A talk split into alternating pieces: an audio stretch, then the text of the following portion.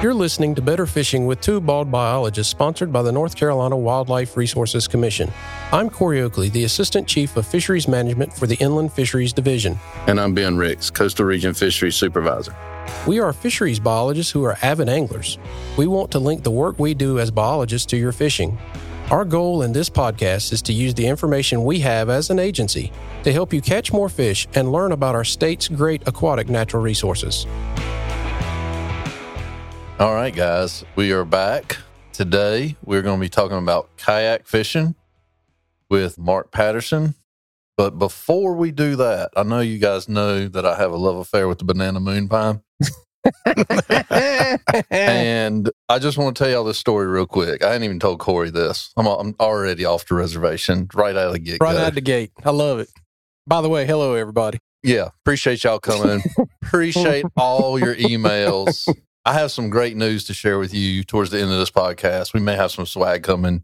So we've been talking about it long enough, but finally, it's getting finally happened. The state moves slow, but it does move. It does move. So it's working out great. Banana moon pies. We had a theory, right? Mm-hmm. And it was bad luck. That was catfish episode. Catfish episode. I had a banana moon pie on the boat. Missed mm-hmm. like seven catfish in a row. Yeah, I witnessed it. Took some friends fishing about two months ago, maybe not even that long ago. Mm-hmm. He said, I got something in the truck for you. Banana moon pies. We had a great time. We did not catch a lot of fish. When he brought me what he had in the truck for me, it was a whole box of banana moon pies. Now, was this before you went fishing or after? He had them with him. That's all I'm saying. He had them with him the whole time. Yeah. And I got on the phone and called everybody I knew to see how their days went. And for let's just say 40 miles in either direction that day, no one caught a fish.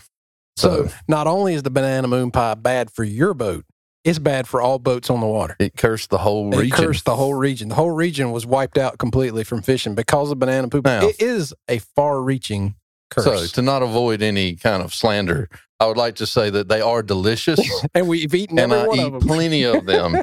it's just not my choice for a boat snack. So that's all I'm going. But way to start us off. I appreciate all kidding that. aside, really excited about today. Really excited about this podcast. This is our last one for the year. It is wrapping up a good year. And today we're going to talk about kayak fishing. Mark, why don't you introduce yourself a little bit? First of all, thank you guys for having me here today. My name is Mark Patterson. I'm the president and founder of the North Carolina Kayak Fishing Association, NCKFA to most people. And uh, I've been kayak fishing probably for 20 years. I started when I was a much younger man, and the kayak seemed to weigh a lot less. and it's just a great sport. It's a great activity. I'm just honored to be part of the program today.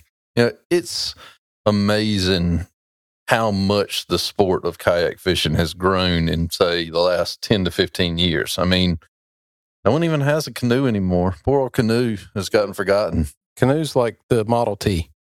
I mean, it really is. It's really like the Gen model. 1. It's the Gen 1. Very Gen One. it's iPhone 1, you know. That's Right. what it is Yeah. at this point. I mean, there are some diehard canoers still out there, but yes, there are. for the most part, I think kayak has kind of, if you're going to have a small boat, kayak seems to be the choice that a lot of people make, and for a lot of good reasons. So, when we're talking about kayaking, Mark, just lay it out for us. What's the draw to kayak fishing? Well, I can only speak for myself and the people that I know well in the community.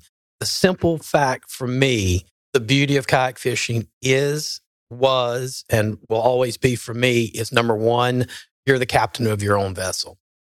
There are kayaks, we call them divorce boats when two people get in the boats, normally you and your wife, soon to be ex wife. But uh, normally, You're, you're going the wrong way. no, no, no.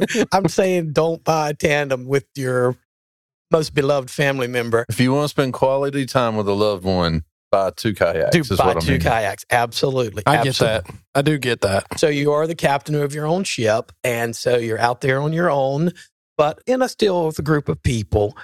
It's so much more mobile than a boat. You can do so much more. Obviously, we can't run 60, 70 miles an hour. We can't cover 70 or 80 miles or more in a day. But what we can do is have one vessel, one kayak that can fish the river, fish the lake, fish the little pond, fish the intercoastal, and fish the ocean. And that's all in one vessel. And that is what makes it so unique. It can be handled. They make some wonderful kayak carts. They make devices that you can put in the back of a truck. T-bone's one example that then makes your truck, your kayak carrier for everything. And it's just an all around one stop shop for fishing. I don't know how you beat that. I think I've never kayaked fit. Well, that's not true. I have kayak fished in a river. That's yeah, did a show about that once. yeah, you did. I haven't done it very often, obviously. I particularly I boat fish or fish from the bank, whatever. One of the things I think I find appealing about it is one, you can get in places that boats can't. Absolutely. It's really like you can get in some really narrow places where fish might go. And also I think I think that experience of catching that fish so close to the water, like you're right beside that animal when it comes up, and it's like you just see it from a different perspective, I think, than what you see from a boat. At least that's my take on it. Is one of the appealing things to me about it is if you catch a large catfish or something like that, that you see these guys catching in kayaks, like you got to figure out how you're going to handle that thing when it gets Absolutely. beside you, you know. Whereas a boat, you're not quite as close to the animal and it's a little different perspective. So I think that's one of the appealing things to me is is being so close to the water when you're catching a fish and catching a big fish and it pulling you all over the place. We call it a sleigh ride. Oh, there you go. It'll take you on a sleigh ride. And the beauty, as you said, you're absolutely correct. We can get into areas, smaller creeks, we may not be able to go as far as you can go in a boat, but we don't have to a lot of the times because we can access through public access or a homeowner that allows access an area that a boat ride would take 30, 40 minutes because there's no ramp. We don't need a ramp. If we have access in a truck and we can roll the kayak, or better yet, have a friend, which I always recommend going with someone that you can also access that water. You can be in and off of the water by the time the boats show up in the morning, which is what we actually prefer to do. And the closeness to the environment, quiet. I've seen bears on the New River, tons of deer. I see otters all the time at Morrow Mountain State Park. There's a lot of things that I think boaters miss. And I understand the advantage of boater, but there's a lot of things that boaters miss just due to the sound of the boat coming into an area or a cove and I'm sure there are aspects of boater life that don't like kayak life. And we always, as kayaks, are like, oh, we were catching a lot of fish. And then this boat pulled in. Boaters say that too. Don't worry. oh, I know. that's, a com- a, that's a common theme. Okay. I was slaying fish until they showed up. Exactly. For me, and it's y'all are all touching on it, and I think it's the same. It's like if you drive a tractor into the middle of your woods, exactly, you won't see a deer, you won't see a squirrel, you won't see anything, and you have to sit there for a minute, and things have to settle back down, and then you'll start to see things. I tell people with their boat operation, it's the same thing. Like yeah. you have to sneak in there. If you go in full tilt on plane, it's not going to work out you know, and then you're like, man, I guess they're not here today. It's like, well, they're still here. They're just, you've scared them. And right. With the imprint that a kayak has on the environment is so small and you come in so quiet that a lot of times that waiting to, for things to settle down period is small or none. And the other thing is you just, because of that, you see so many other things. You know, one, you're shallower well, you don't have to be, but you have the potential to be shallower. And what I've found, when the thing that's been amazing to me is these fish don't move. They're right there. If your boat slid up to them, it would scare them. But when the kayak slides up, it doesn't scare them to the same level, at least. Absolutely not. And now, what we do in our, a lot of the kayaks, we have a decking material, whether it be SeaDek or another material that dampens the sound. As the worst fish I always say we can have in a kayak if you're trying to catch a lot of other fish is a flounder because that thing just flops around and sends vibrations all over the place in the bottom of the kayak.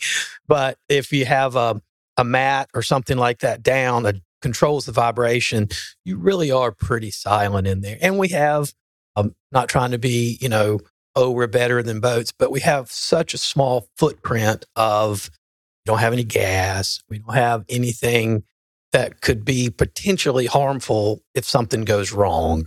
Everything when we leave, except our moon pie wrappers, which we obviously put back in our dry bag, that all comes with us. Chocolate moon pies. Way to go. Just saying. Or strawberry. Or strawberry. I think strawberry. Vanilla. Vanilla. Any of those are excellent choices. And the other thing about a kayak is you said your friend had a whole box of them. We don't have enough room for that. So we have one and that's it. So it's not too bad. Oh, Right. So the karma Never level. mind. It's never mind. I don't want to be in a kayak if we can only have one. Right. So you're absolutely right. I think it's a neat, you know, I have a kayak. I don't use it near as much as I used to. You know, when I was living in Elizabeth City, I kept that thing in the back of the truck and every afternoon I'd go somewhere different and slide in somewhere. Just some neat fisheries, neat things that I did, neat things that I saw in it. And so that's kind of what started it for me as far as liking it.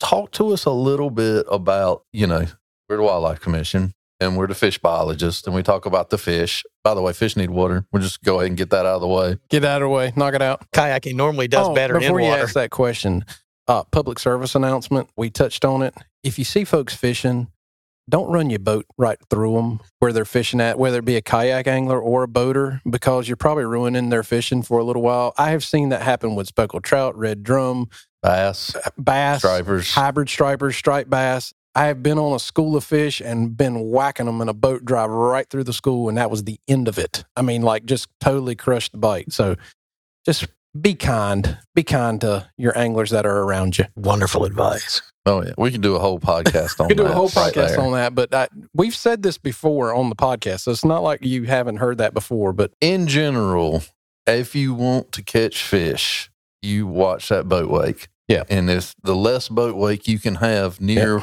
where you think the fish are, the better off you'll be. Yeah. Is that enough of a side? uh, that was- Public service I'm sorry. announcement. I'm sorry. It was just it was a burden on my heart. Now it's off. We're good. Something's happened to Corey recently on the water and he has feelings. anyway, what were we talking about? Kayak fishing? Kayak fishing, kayak. Okay. All You're right. Yeah, a that sounds good. Let's go that direction for Okay. a minute. You know, again, the bald biologist, we're freshwater fish biologists. So talk to us a little bit. Oh, yeah. By the way, Mark, We're three today. Mark has an equal amount of hair to me.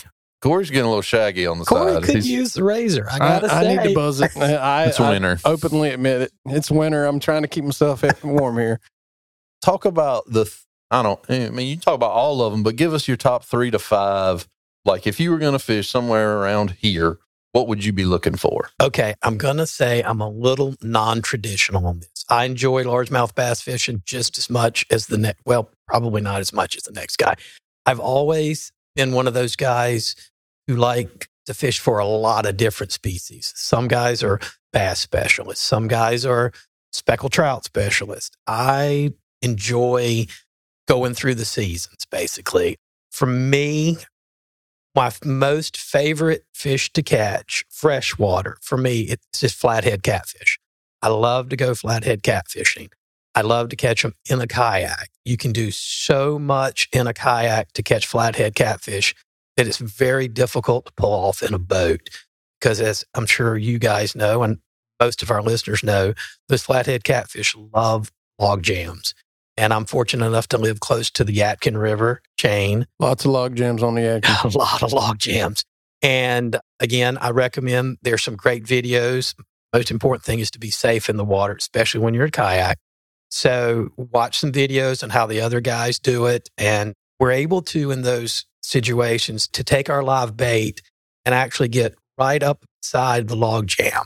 And then you can use a pair of clippers. We call clippers, but they're just, they're plastic squeezy things that look like vice grips that you clip off to the log and you clip off to your kayak and they're easy to break away when you hook the fish and you can drop that bait straight down in 8 10 12 feet of water right on that log jam and you sit there for three or four or five minutes if that flathead is not eating that bait you just move to the next log jam and move to the next log jam and i don't see how people in a boat can do that because you can't get that close and not slam into the log jam, make a lot of noise and frighten the fish.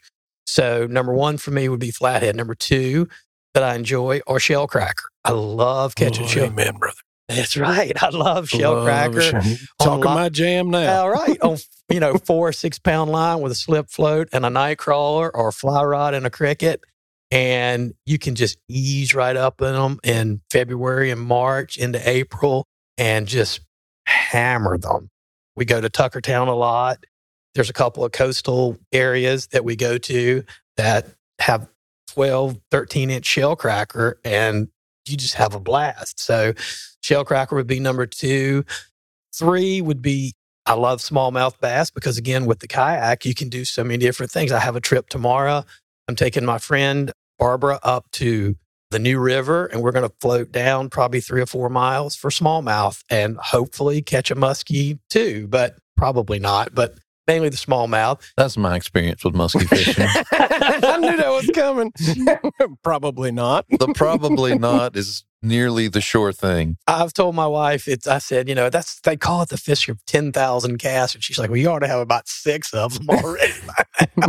like, well, I don't. I've seen them follow my lure and that's about it. But uh, I love smallmouth and I love the kayak on the river because, again, you're floating down the river. It's quiet. It's peaceful. You see uh, bear, deer, bald eagles, hawks. You see otter. You see so many animals out there that you can just enjoy that experience so much more. And again, where we go, you're not going to take a boat because it's going to be destroyed.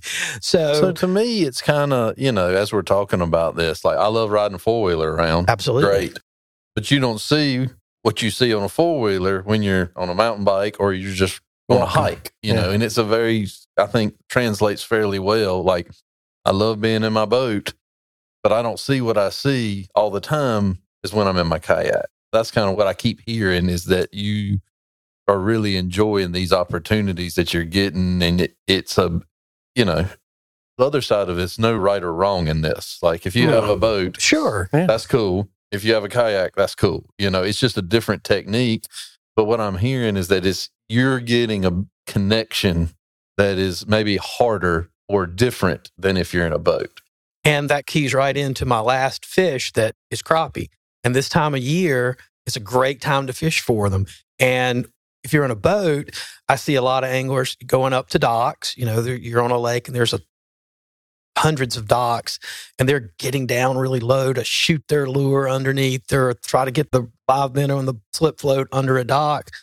And it's hard for them to do. Well, that's the beauty of being so close to the water we paddle right up to the dock and the dock's about eye level with us so it's easy for us to throw. You don't that have to lay on your belly. no we do Oh, not nice. we do not Mm. so we're able to just flip it right under there and Maybe get all they the- are on to something. there's a possibility so we catch a lot of those fish that as a boat angler they're extremely hard to access so that would be the, the big four as i like I to mean, you said the fish's name wrong, but we'll let that Okay, slide. I'm sorry. Yeah, It's crappy, not crappie, but I that's, can't- that's, a whole nother. that's, you know, Okay. It's We'll okay. let it slide. I'll let it slide. all right i can do that 38% of our listeners knew what he was talking about. Yeah. the other 62 were like, he's wrong. right. And still knew what he was talking and about. still knew what he was talking i about. That's right. completely understand i have a cousin that calls him. Well, when I went to Alabama, when I was my time in Alabama, I had to switch because I couldn't carry on a conversation with anybody because they didn't know what I was talking about. So I get it. Look So- at you, got three heads. Yeah. Right. Mhm. So if you let's take time of year out of it. I know you you say you chase the seasons, but let's just say you have a week off randomly. What is your favorite place to go? Like if you're just going to take your kayak, what's your favorite location? My favorite location Without giving off a secret spot. no i don't mind at all You can tell me your secret spot later, but Okay. oh, yeah. I've got to it's say, not on the air. to catch all of those fish is Morrow Mountain State Park. For me, without a doubt, it is the most underused location that I go to, period. You can go straight across from the ramp, the boat ramp at Morrow Mountain State Park. Now, I think last year the cabins were down. They wouldn't let you rent, and I think it was limited camping. But if you wanted to stay overnight, you can, you know, access it whenever. But if you go straight across from the ramp, you can go straight across and go up the Uwharrie River. And that's a great hidden fishery right there. There's smallmouth in there. I didn't say that. Thank you for saying that, though, because my friends would kill me if I did. Smallmouth, Roanoke bass, Absolutely. And big Roanoke. big. Roanoke bass. And uh, the key, though, is you got to watch the rain because that muddies up quick. Mm-hmm. But you can go straight up there. If you go left, you can go up closer to the dam. But again, follow all rules and restrictions up there. You can catch crappie, you can catch striper, you can catch big flathead, big blue catfish. There's a ton of catfish there. White bass. white bass, absolutely. Oh yeah. And so, you know, make sure you bring a popar and you can catch all of that right up there. You can float. And I heard it. He said pop He R. said pop I, did I heard it. I did poplar. And like what we normally do is we have to, we run the shuttle. So we put in there and then we take out down. I don't know the name of that. If you float all the way down, hmm. there's another takeout. It usually takes us about six or seven hours. So Uh, my brain's gone Dead. it goes under that bridge. yeah, I know where it's at. Look, everybody use Google Earth. That's how most fishing's done This nowadays. is Lake Tillery, by the way. Yeah, Lake Tillery. Lake Absolutely. Tillery is beside Morrow Mountain State Park, so it's Mhm. Lake Tillery on the Yadkin Pee Dee. And I will give you one warning that a friend did not heed about five years ago. They do not play with closing that gate. So when they tell you to get off the water before whatever the time is, you get off the water or you will be sleeping in your car because if they closed the gate. And I don't blame them. They got to go home too. And they told you. So uh, they're going to assume you're going to be out there all night and they're assuming correctly. First rule: obey all rules. Obey all rules. Mhm. So um, Yeah, and what he's talking about is if you're up by the dam on, I guess that's Badin coming in. That's Badin water That's coming in. correct. If you're up by the Badin Dam on Tillery, or any dam really, they open and close gates, which allows the flow to come down the river. When they close the gate, most of the time when you're up in that upper end of the watershed, it's going to make it high and dry. Basically, you're going to go from having water to not having water. Actually, that's not what I'm talking about. Are you talking about opening the gate? I'm talking about the gate to let you in and out oh, of the, oh, the park. gate to let you in and out of the park. I didn't go down that road.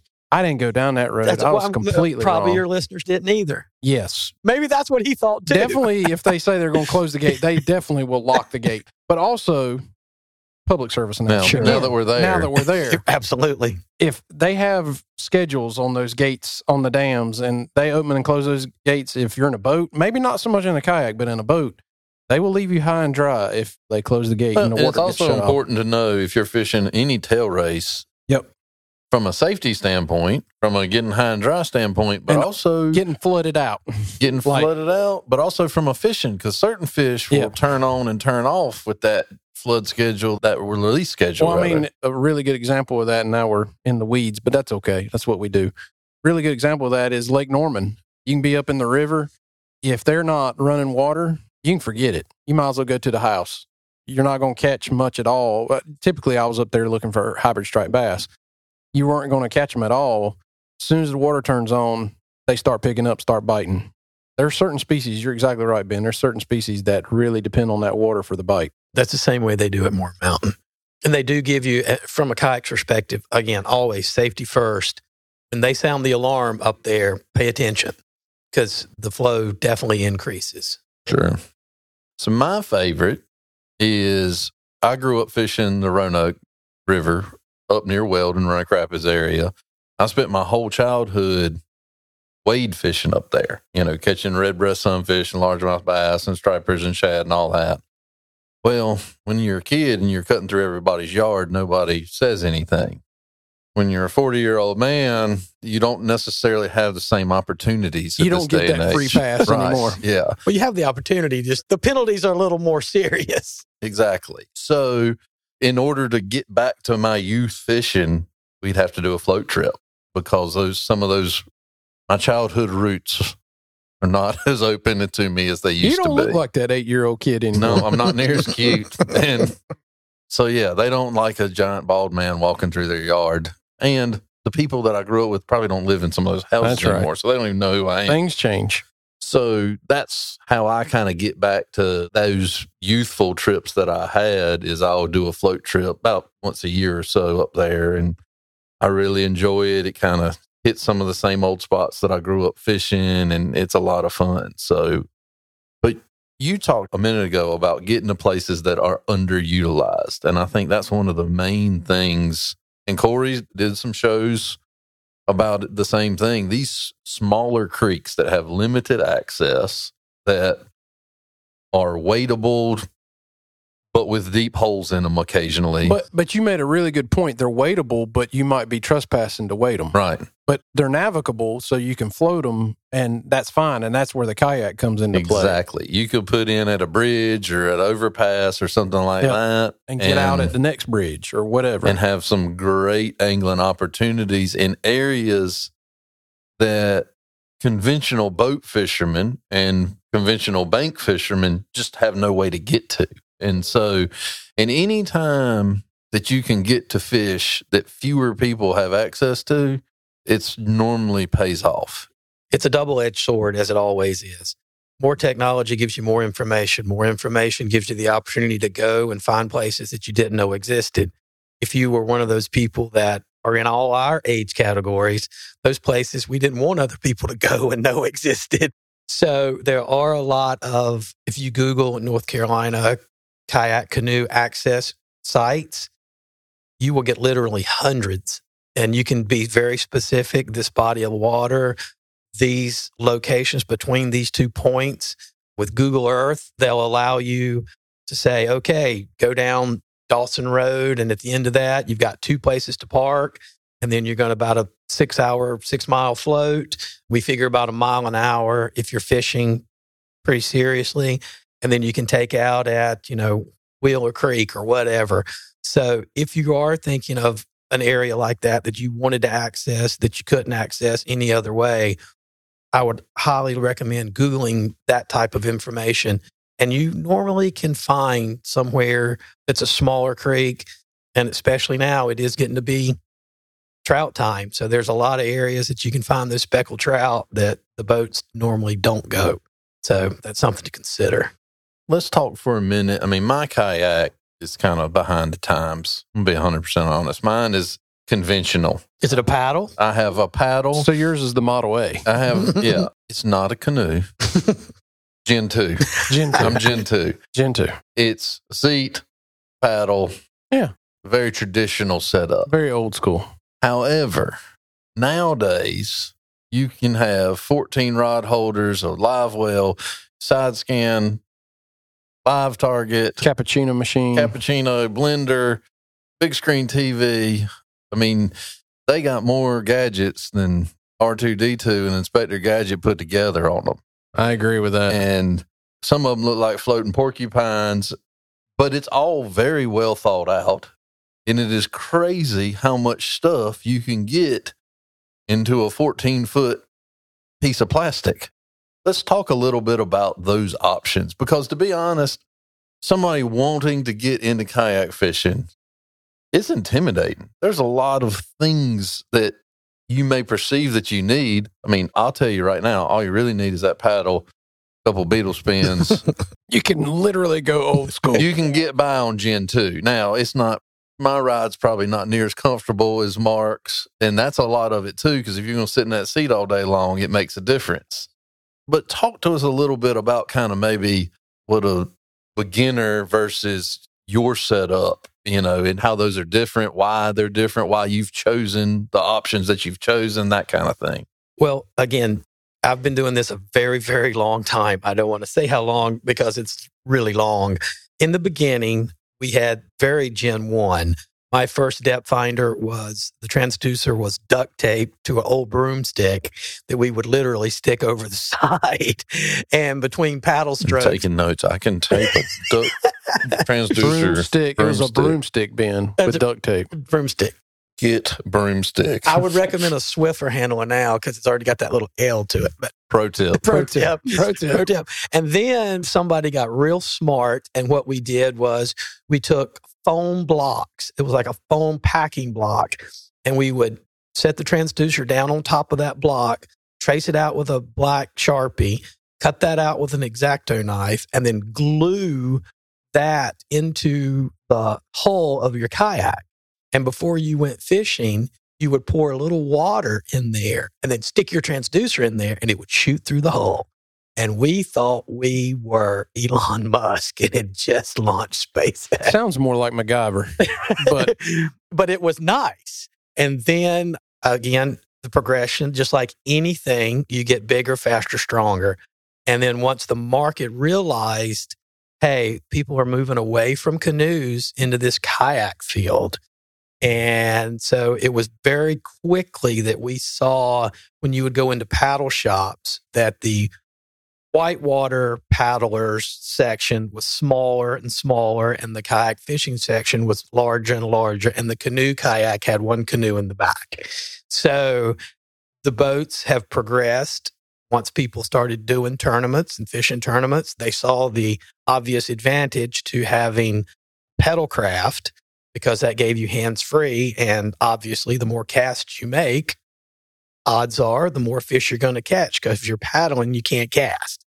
So that has now morphed into a lot of the kayak anglers who are on the tournament circuits have a trolling motor if what they're fishing in allows a trolling motor. So then it's taken away even the physicality of the traditional kayak. So kind of an interesting time we're going through. And with the front facing sonar, the live scope, you can spend ten, twelve thousand dollars if you want a super duper, if you want a basically a bass boat in a kayak format. However, to actually fish out of a kayak, what I would recommend is due to COVID, we have a lot of people who bought kayaks three years ago that have used them three times and now found they've had to go back to work and the kayaks sit in the garage. There's a lot of good used kayaks on the market that you can get for $1,000, $1,200, $1,500. More of a Gen 3 type thing. You can get a decent five inch fish finder, depth finder on that. And that would be an older pedal craft or you can find a older paddle craft that's even less than that. So you can find the older boats that are still much more comfortable than the boats we used to have. And I would recommend if you're looking to get into kayak fishing, if you can't afford it and you want the top of the line Ferrari of the industry, go to your local paddle shop, tell them you're looking for the top of the line Ferrari. You've probably done enough research on your own to know what you want they'll let you demo those boats. I always recommend anybody who's going to get into something for the first time say, Hey, I want to demo X boat or Y boat. And they'll say, We're going to charge you $80 or $100 for the weekend. But if you buy the boat, we'll deduct that from the price of the purchase. And then you'll know whether this boat is comfortable for me. I enjoy this style of fishing this doesn't hurt my hips, this doesn't hurt my back, or it does. And then you demo another boat. You can get as advanced as you want or as basic as you want. I would always start out a little less advanced because you can always add. Once you've bought it, it's hard to resell it and get your money back out of it if you buy top of the line right off the bat. So it's really whatever the angler wants. And to me, that's the beauty of kayak fishing. You can still have a great kayak at a very nominal price and basically still be a lot cheaper than you're going to put in an engine and just the engine on the, the boats that are out there now. So, and have the versatility. So, ask your paddle shop to demo stuff. If you're going to buy a used kayak, make sure you meet that person on the water and paddle it because it is made out of plastic. So, so I like the the suggestion to demo something, especially because some kayaks are more stable than others. Absolutely. One time, I almost, and this is pre Gen One, I almost bought a wooden Pirogue one time, which is like before the model. This is like circling the wagons. This is Wright Brothers. Yeah, Wright Brothers type stuff. I said, meet me at the boat ramp. I'd like to see it before I, you know, make sure it holds water got in the thing, it was so tippy that after about 12 seconds, I was like, this is not for me. I'm too big of a boy to sit in a boat this small. That was very smart. There's no way I'll ever be able to shoot a duck out of this thing. It's a teeter totter. I will. my life is more valuable than this Piro is. So 100% give it a try because my kayak's fairly wide. I'm a big boy. I needed something that could handle me shifting my weight in it and all that stuff. Some kayaks are fairly narrow. Absolutely. And it definitely affects your speed, affects your range, affects a lot of those dynamics start to come into play. But to be honest, if it's not stable and if you don't feel comfortable in it, you're never going to use it to begin with. Absolutely not. And what we say when I do seminars, what I always say is it's not a question of if you're eventually going to turtle, that's what we call it. If you're going to eventually turtle, you really are going to exit that kayak unintentionally at some point anyway. So you might as well, in the beginning, assume at some point I'm going to get wet accidentally. So make sure you have your PFD on at all times and it fits you properly, which is again good if you're going to buy a boat and you go to a paddle shop. I would recommend if you already have a PFD, you should, that you wear it when you demo the boat. Your kayak and your PFD should fit you comfortably. A lot of different boats. There's a lot of different style boats nowadays. We have river boats, we have lake boats, more design, more backwater, but the technology has quickly made a very specific boat for a very specific use in a way. So your the way the seat position is, the thickness of the seat can affect how your PFD fits that seat. And if your PFD is not comfortable, most people don't wear the PFD if it's not comfortable. So make sure your PFD works comfortably for you and that boat. So demo all those together, make sure you're comfortable and make sure that you know how in warm weather with a friend go out in a shallow area and practice getting in and out of your boat. That's very important. Very important because safety is number 1 and inevitably you will exit it. So you might as well practice getting back in before you have to do it for real. So you went to safety. So I, I think that's an important topic. I want to get on this turtle thing. Turtle. yeah, turtle. He said eventually you will turtle.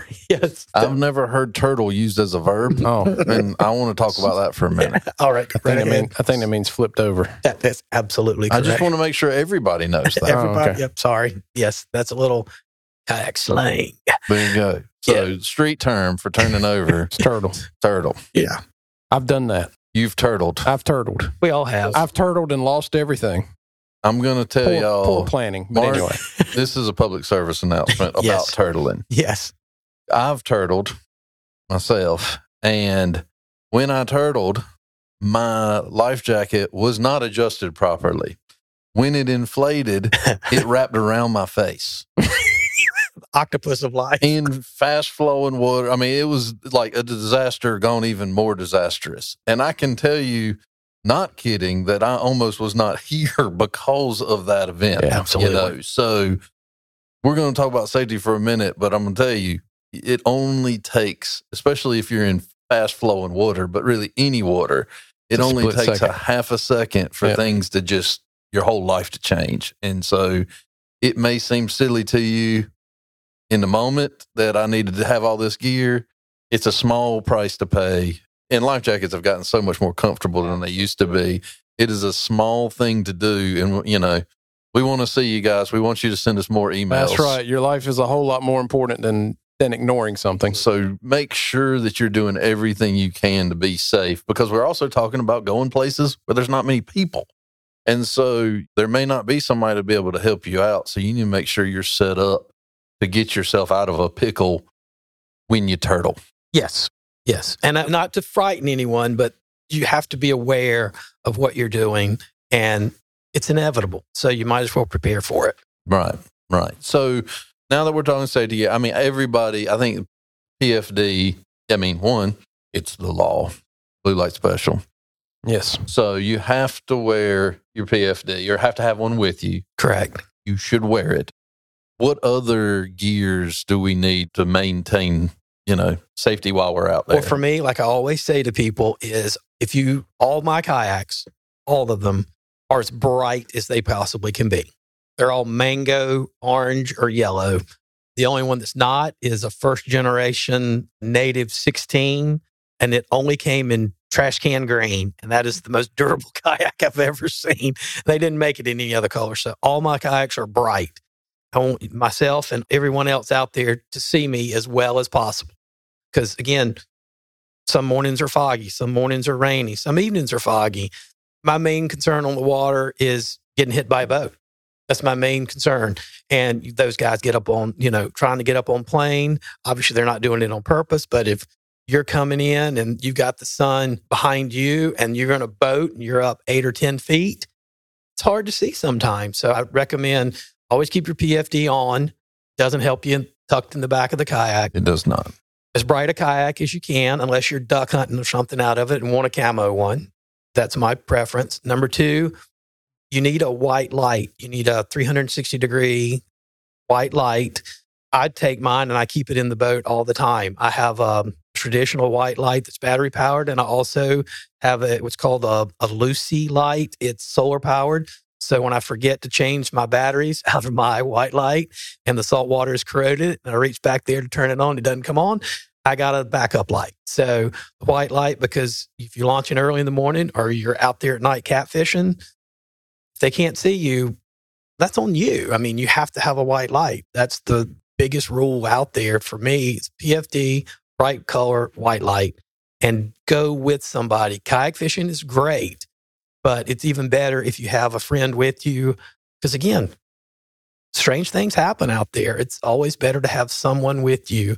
And trust me, with the technology that we have today, it's easy to reach out and find somebody that wants to go kayak fishing. They may not be able to go at the exact time, but you guys can come together and, and arrange a time where both of you on the water together.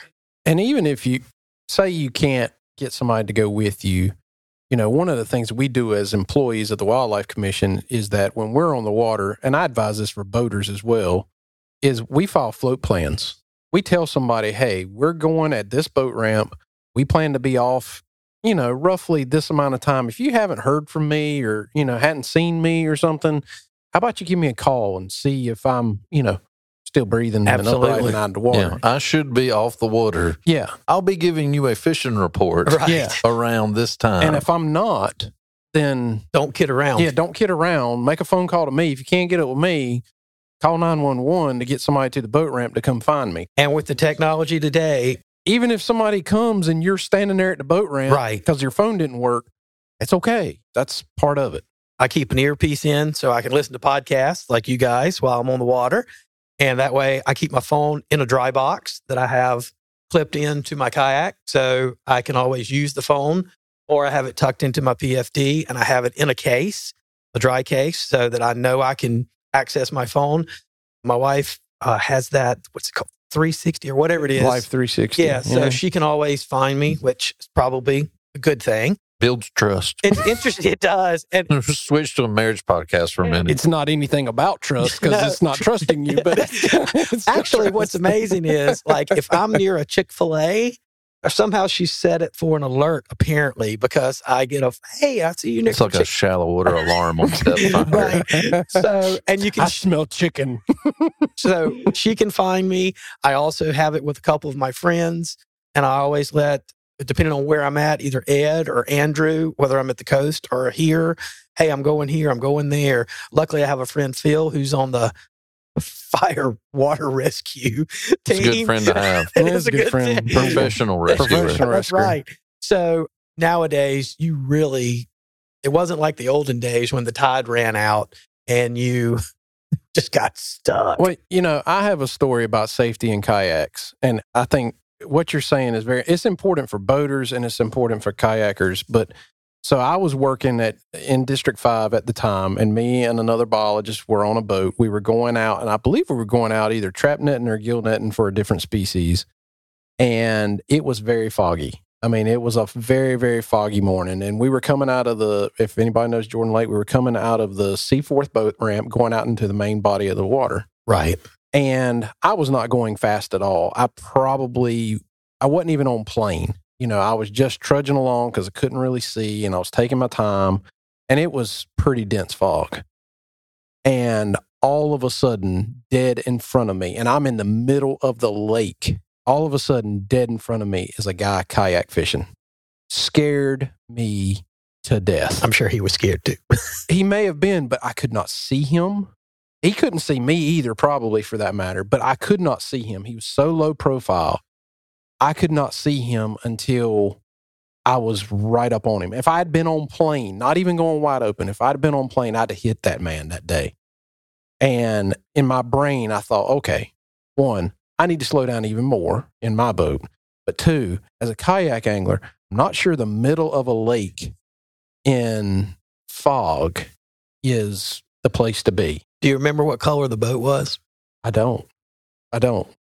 It literally scared me to death that day. That's been that's been 15 years ago. A fluorescent shirt is like five dollars. Yeah. If you have a green boat, like you said, I have a brown boat, but if if you want to be visible, you can be visible relatively cheap. he had a flag, but he had no light. That's what I remember. He had a red flag up, but he had no light. And, you know, it's resonated me today that the message is know the conditions you're fishing in, know where you are, and know that whatever craft you're in, whether it be kayak or boat or whatever, you got to be safe when you're on the water. Anyway, I think Sure. we beat No, that horse, but I, I just want people to be safe. The only other safety thing I'd like to bring up, especially is for folks in the wintertime, because you rarely ever stay dry 100% in a kayak. So you need to dress accordingly and either wear waders or wear good rain gear because if you get cold and it's cold, we don't have really that cold of winters, but we still run the risk of hypothermia, especially if you get wet and especially if you're on a float trip where you're not near your vehicle at all. So make sure you're doing everything you can to stay dry as well. And I, I know Mark does. I've seen his set up in the wintertime. And I would say, like, especially if you're, well, probably just in general, but if you're going to do something like that in the wintertime, I even do this on my boat because I don't know when I'm going to fall out of my boat. Particularly in the wintertime, I always carry an extra set of clothes with me because the best thing you can ever do is get out, get dry, and get in drier clothes. Don't wear those wet clothes all day long. Yeah, I mean, you, as and a you never know plan. when you need a wardrobe change just midday just to change your look. Could need a photo shoot. Right.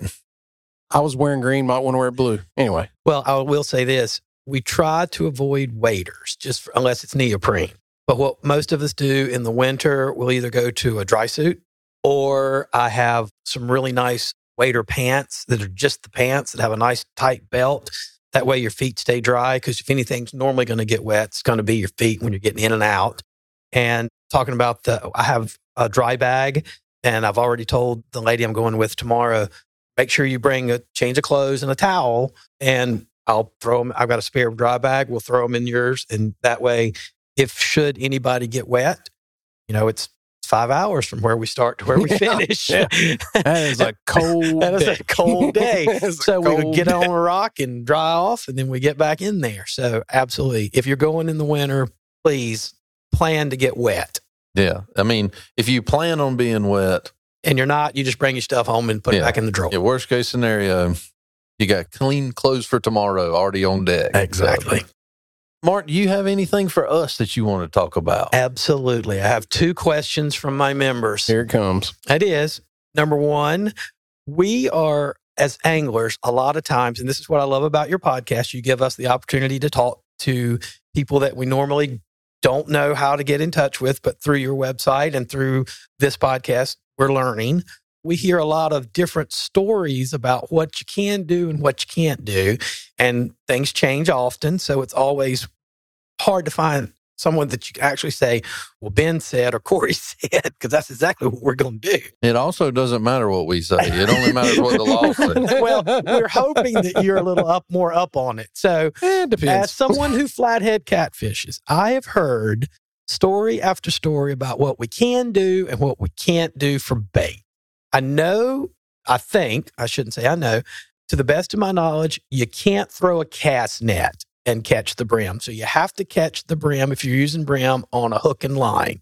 So if we catch brim at, say, a farm pond, can we take that brim, put it in a tank, carry it to the Yadkin River, and go flathead fishing with? it? So bluegills or brim, you know, when we went with Tyler, we used the shellcracker much to Corey's chagrin. It was big enough to eat. That was my only chagrin, as I thought we should be frying it. Right. He's like, why are we cutting this up? We could eat We're this. feeding this to a flathead, and they could Right. be feeding me So- right now. because they're sport fish, you can't cast net them up, which is what you said. You can catch them hook and line and you can use them for bait.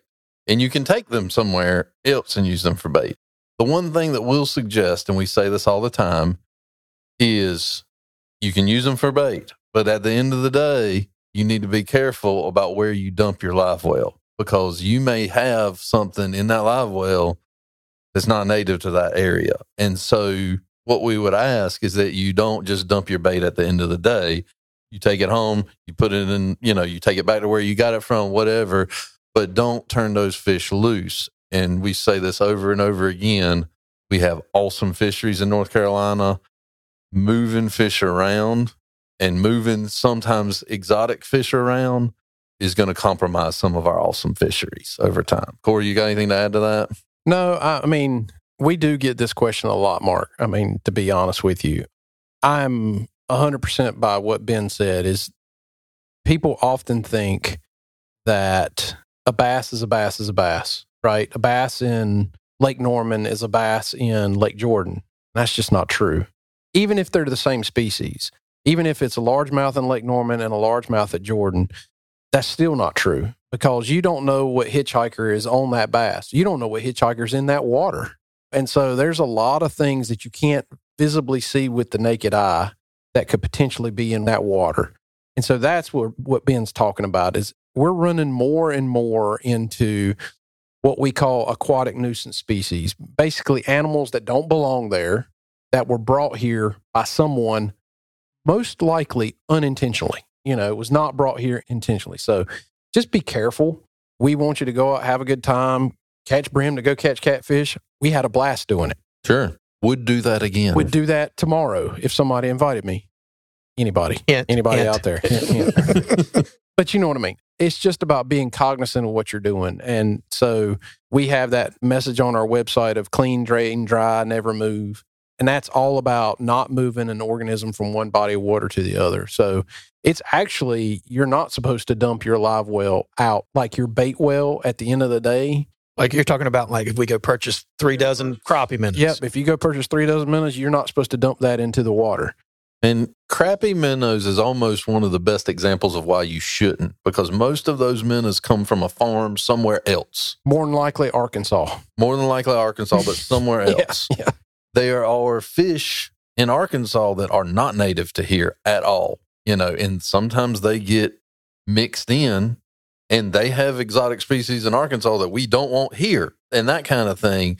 And so it's a fairly harmless intention that could potentially create huge harm to our resources, you know, and push push a fish like you wouldn't think that turning a bunch of crappie minnows loose would make a bit of difference, but it very well could be a significant difference. And it might not be the crappie minnows. It might be something that's just in the water with the crappie minnows that you can't That's identify. a very good tip. Uh, here's a really good example. It has not happened in North Carolina, but has happened in other places.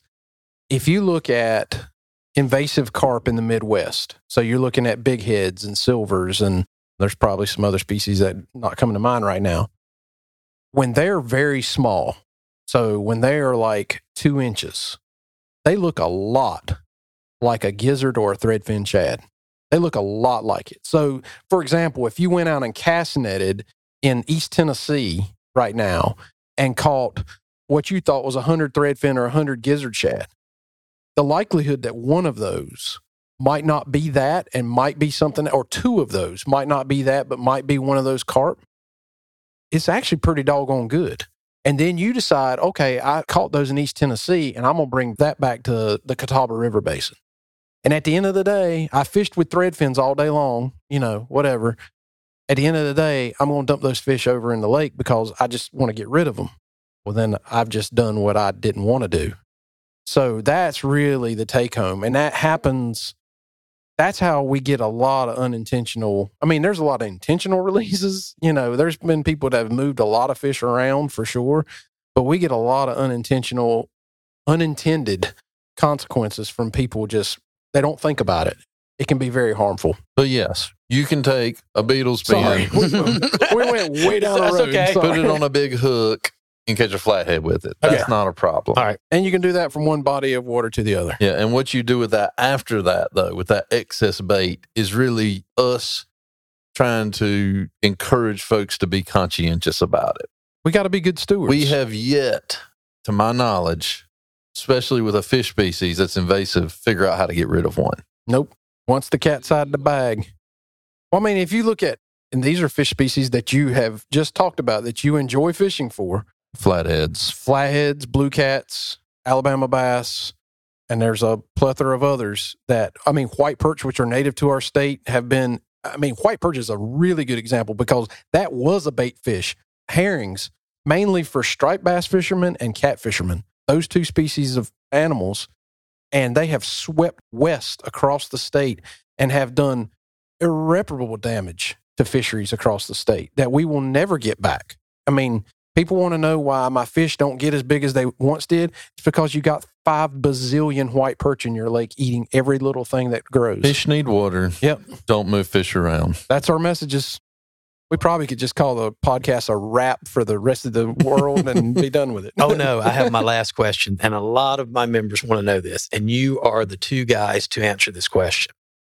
This so, as someone who catfishes at night in certain areas that this creature may or may not have been seen, have you guys ever encountered or know of anyone that has heard of, documented in a, you know, and again, this is your job. So if you don't feel comfortable answering this question, have you ever ran into or heard anyone who a large bipedal animal with big feet? Cut. We can't talk about that. the Illuminati's will hear us. the Illuminati's. So he's asking about reclusive forest primates. So he's talking about Sasquatch. Yes. He's sitting right beside him. I mean, I'm here. If you don't believe me, ask some of my fishing friends. That's what they call me. So, I just asking. I the members want to know. no, Yeah, the public needs this. public needs this. Uh, we've gone off the reservation. I'm just asking. I have never seen any evidence to such, is what I can say. He's smiling and winking. I see it in the mirror every day when I get up, but other than that, Okay. I haven't seen it in a while. well, thank you for your honesty. That was a great question. I by the mean, way. I had a discussion with somebody not too long about it, and he said, he's like, hey, he was a big Bigfoot believer, which is great. You know, you got to believe in something. Might as well be Bigfoot, I guess. I, I go a different direction, but that's for a different podcast. They prefer Sasquatch. Sorry, you got to be PC. he might be little footed and he just be Sasquatch. Yeah, Sasquatch. We'll go with that. Okay, so he said, Ben, it's only a matter of time. And the only thing I had to respond with, it's been quite a while. I don't know how much more time we need to look for them. I guess is where I'm going with that. He's on the Jack Links commercial, so I don't know why. Everybody's seen him. Yeah, yeah. He, that's not. Yeah, he's somewhere on a mountain eating beef jerky. He's eating beef jerky somewhere. Okay. Thank you. Well, So, appreciate you bringing that question to have the we table. covered that one sufficiently for you and your club? I'm just not feeling the honesty. What we'll really have to do is we'll have to we'll have to pull one of our wildlifers in on this because I'm a fish biologist. Yeah, I really, yeah, this is a terrestrial animal. It's a bit out of my depth. it is. Yeah. So Okay. Wow. we'll go on a deep dive. Can we get to angler questions now so we can get over this? First question, angler question: Is there Bigfoot, Sasquatch. Wow. Sasquatch? Sorry, I'm just not doing good on this one. So, as you guys know, we get angler questions. We get lots of angler questions, and it's great. And we love talking with you guys. We love helping you out. We love putting you in touch with people who know more about your subject matter than we do. Hopefully you're getting to know them. That's the whole point of this. I mean, that's the whole point is to build these relationships and get it out there. And we've got another year under our belt, and it's great.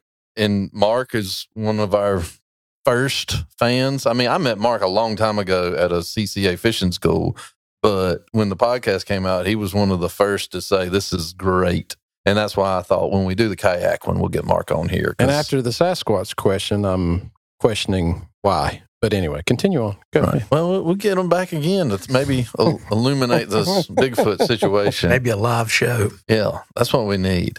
So we get a lot of pond questions, a lot of pond questions. A lot of people, there's a lot going on in their pond, a lot of stuff. This year was particularly dry, which normally yields algae problems.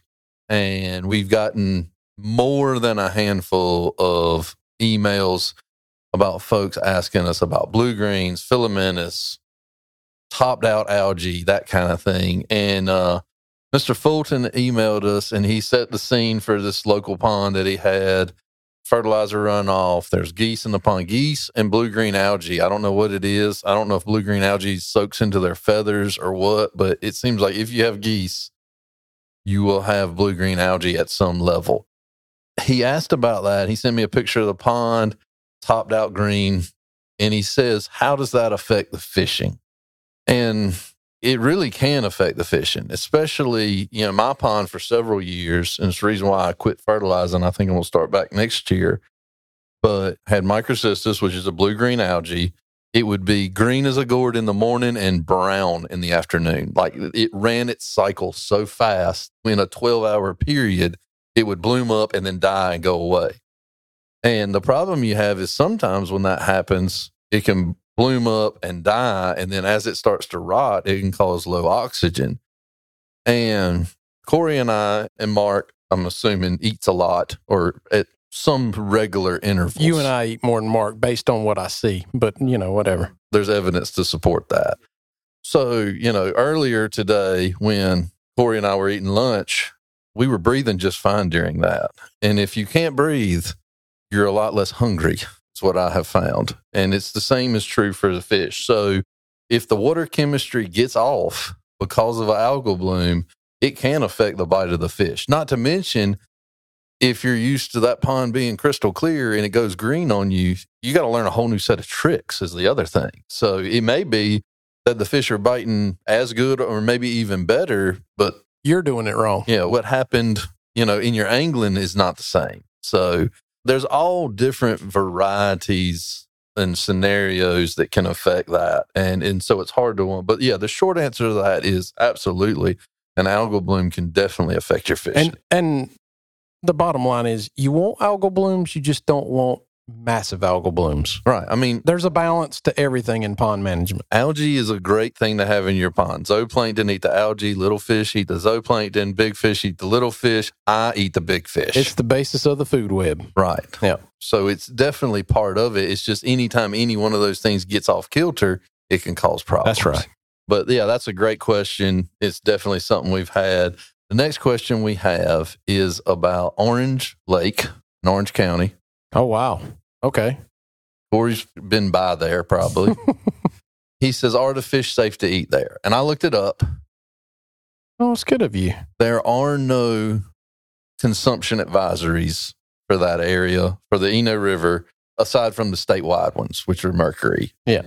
But I want to use this as an opportunity to just say if you're concerned about consuming fish, just type, go to the Googles, type in North Carolina fish consumption advisories.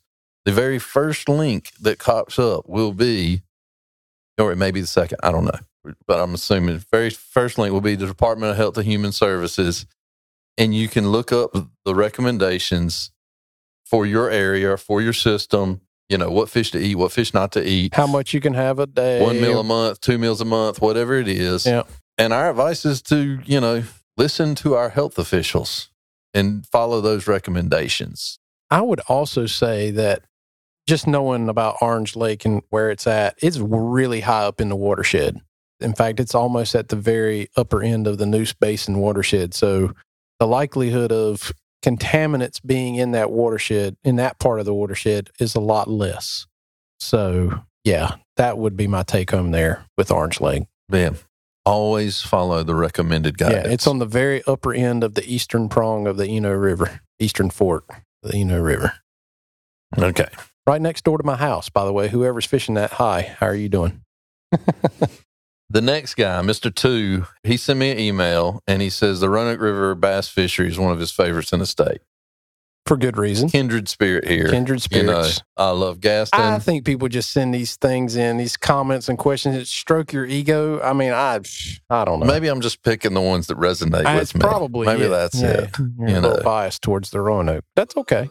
Yeah, I grew up fishing the Roanoke, as I said earlier. I'm biased towards the Neuse, so I grew up doing that, so it's good. yeah. Gaston's a monster. So's Roanoke Rapids Lake. Even the river itself, the upper end of the river, starting Williamston down, is pretty strong too. So there's Yeah. good bass fishing to Good be had in fishing that all whole up and area. down it. Yeah. But he's not a tournament fisherman, but he's seeing these tournaments and he's seeing how far some of these guys are running in bass boats. And, you know, It's a lot of paddles in a kayak. that's A right. lot. You know, 60 miles is a long way to go. It's more than a day trip. That's right. And his question was, you know, these guys are making these big runs. They're catching fish. They're going to a weigh in and they're turning those fish loose. And we get this question a lot. What happens to these fish? It just so happens that one of the bald biologists got his Da-da-da. master's degree studying this exact phenomenon. Another reason why the question was picked. Oh my word! Putting him on a pedestal again. Here we go. Oh, Maybe you need to start picking a few questions. Right. It was a slow question month, maybe. Who knows? Who knows? But we do get this question a lot from our from our Yeah. bass fishermen. They wonder, like, hey, I moved this fish. I like fishing this spot. If we keep taking bass away from this spot, what are the long term impacts? And from a population standpoint, the impact is nominal. There's going to be another bass that finds that if- it's a place that's bassy, it's going to have bass.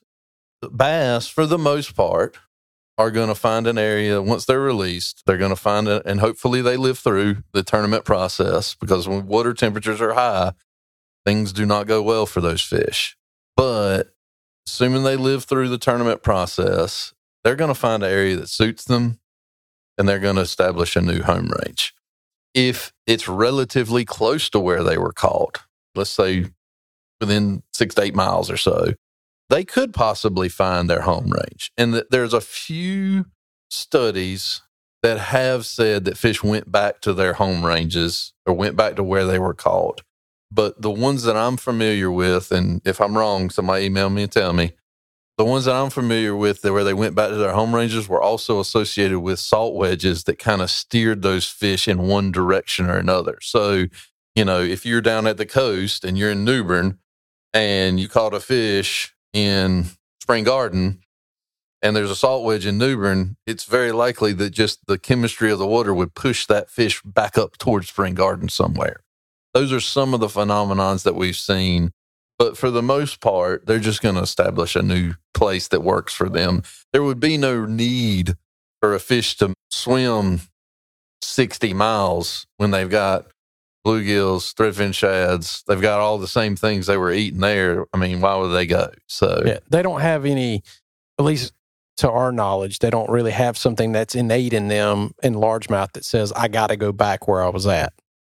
Basically, it's not like anadromous fish that come back to their natal rivers and spawn in the spring of the year. It's none of that that's going on. It's a totally different natural so process. So, yeah, I would say the further they're displaced, the less likely Yep. it is. I would agree. I'll also say that, especially in a very closed off tournament weigh in situation, you may not want to run very far right out of the gate. Fish the docks around the tournament.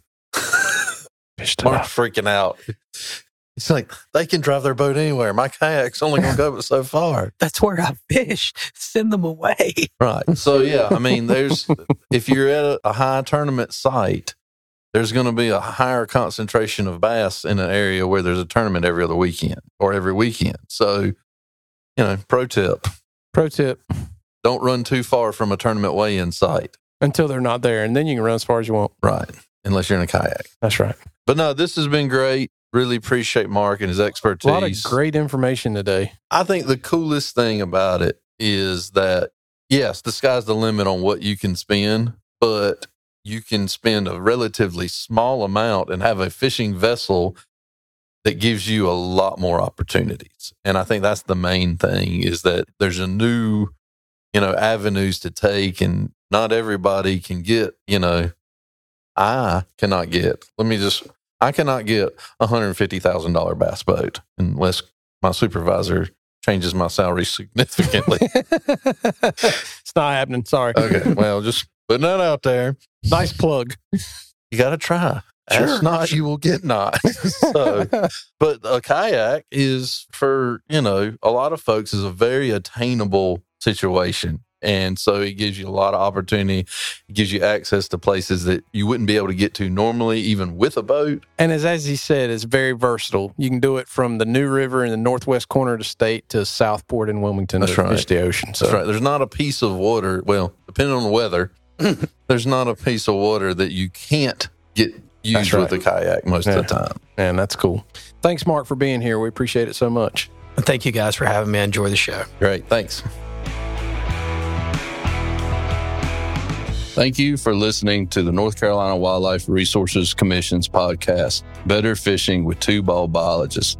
For more information, please visit ncwildlife.org or email us at twobaldbiologist at ncwildlife.org.